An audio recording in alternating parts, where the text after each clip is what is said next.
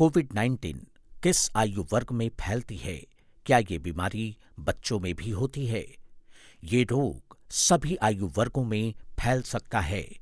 ये घर में बीमारी से पीड़ित अन्य व्यक्ति के माध्यम से बच्चों में भी फैल सकता है। बच्चों में ये संक्रमण आमतौर पर हल्का होता है। बुज़ुर्ग व्यक्ति एवं ऐसे व्यक्ति जिन्हें पहले से ही उच्च रक्तचाप, मधुमेह, कैंसर, हृदय व यकृत संबंधित रोग हैं। उनमें ये रोग बहुत ही आसानी से फैल सकता है एवं घातक सिद्ध होता है।